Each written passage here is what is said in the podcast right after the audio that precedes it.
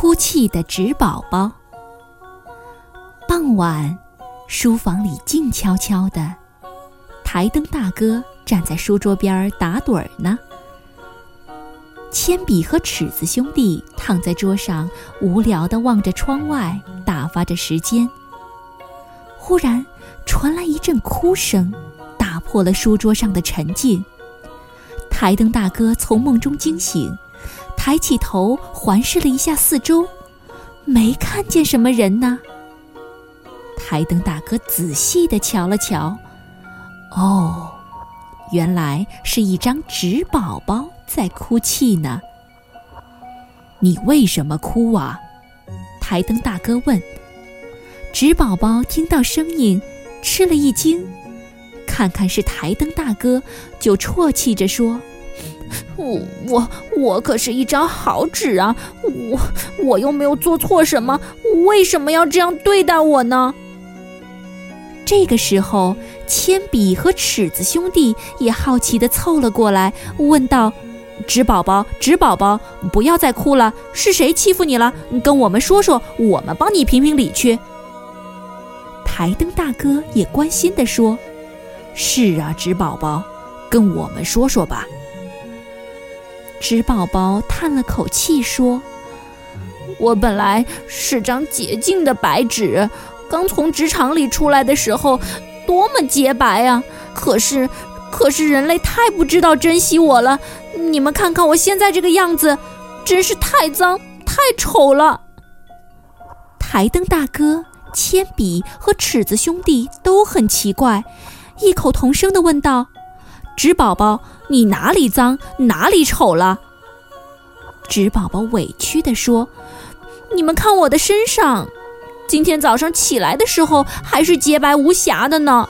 你今天一天的时间，主人就用铅笔和尺子兄弟在我身上又是写又是画的，本来好端端的我。”又变成了现在这副样子，真是丢死人了！都怪铅笔和尺子兄弟的不好。哦，原来是这样啊！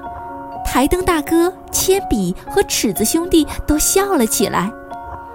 纸宝宝不知道大家为什么会笑，气得脸红彤彤地说：“你们还笑？你们欺负人！我再也不要理你们了。”台灯大哥见到纸宝宝生气了。便抚摸了一下他，对他说：“纸宝宝，不要哭了。今天白天发生的一切我都看到了，你知道吗？你现在啊，已经不是一张普通的纸片了。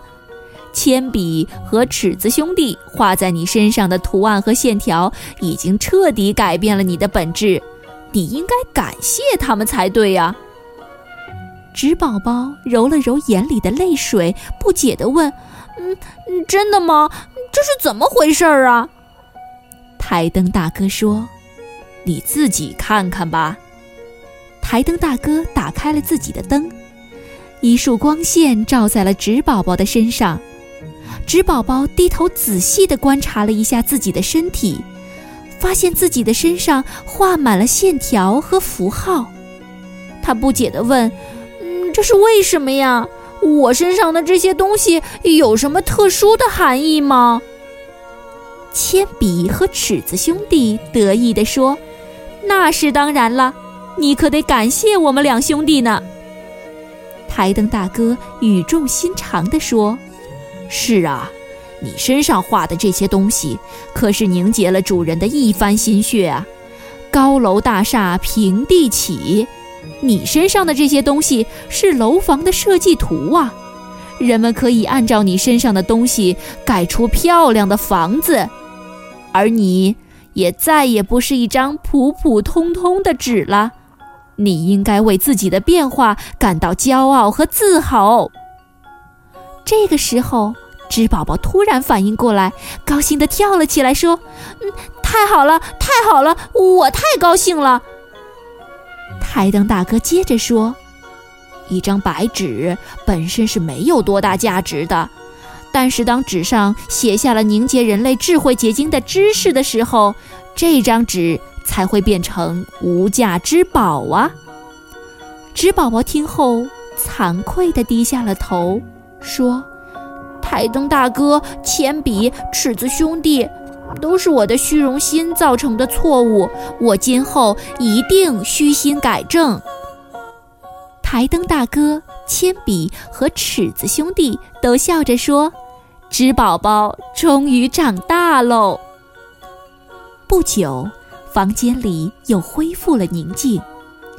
纸宝宝躺在书桌上，畅想着自己的未来。慢慢的，他也进入了梦乡。